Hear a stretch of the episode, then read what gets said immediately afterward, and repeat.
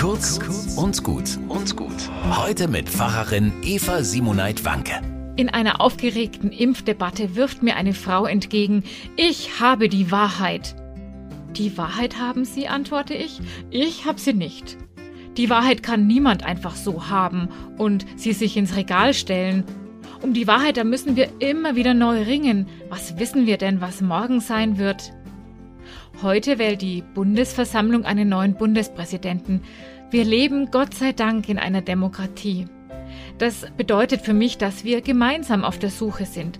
Wir suchen zusammen die Wahrheit und wir wissen doch zugleich, wir können sie nicht absolut finden. Wir können immer nur unseren persönlichen Beitrag in der Debatte leisten, mehr nicht. Als Staatsoberhaupt muss ein Mann oder eine Frau für die Wahrheitssuche aller Menschen im Land stehen.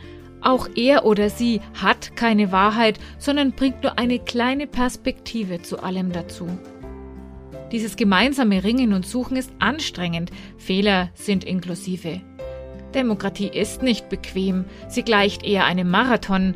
An dessen Ende steht keine ewig gültige Wahrheit, sondern höchstens ein kleiner Etappensieg des Bestmöglichen. Demokratie fordert von uns allen Kompromisse und einen gnädigen Umgang miteinander. Auf jeder Etappe neu. Ich glaube, dass die Kraft dazu ein Geschenk Gottes ist. Dieses wünsche ich uns allen und auch dem neuen Bundespräsidenten. Das Geschenk, einander gnädig und liebevoll zu begegnen.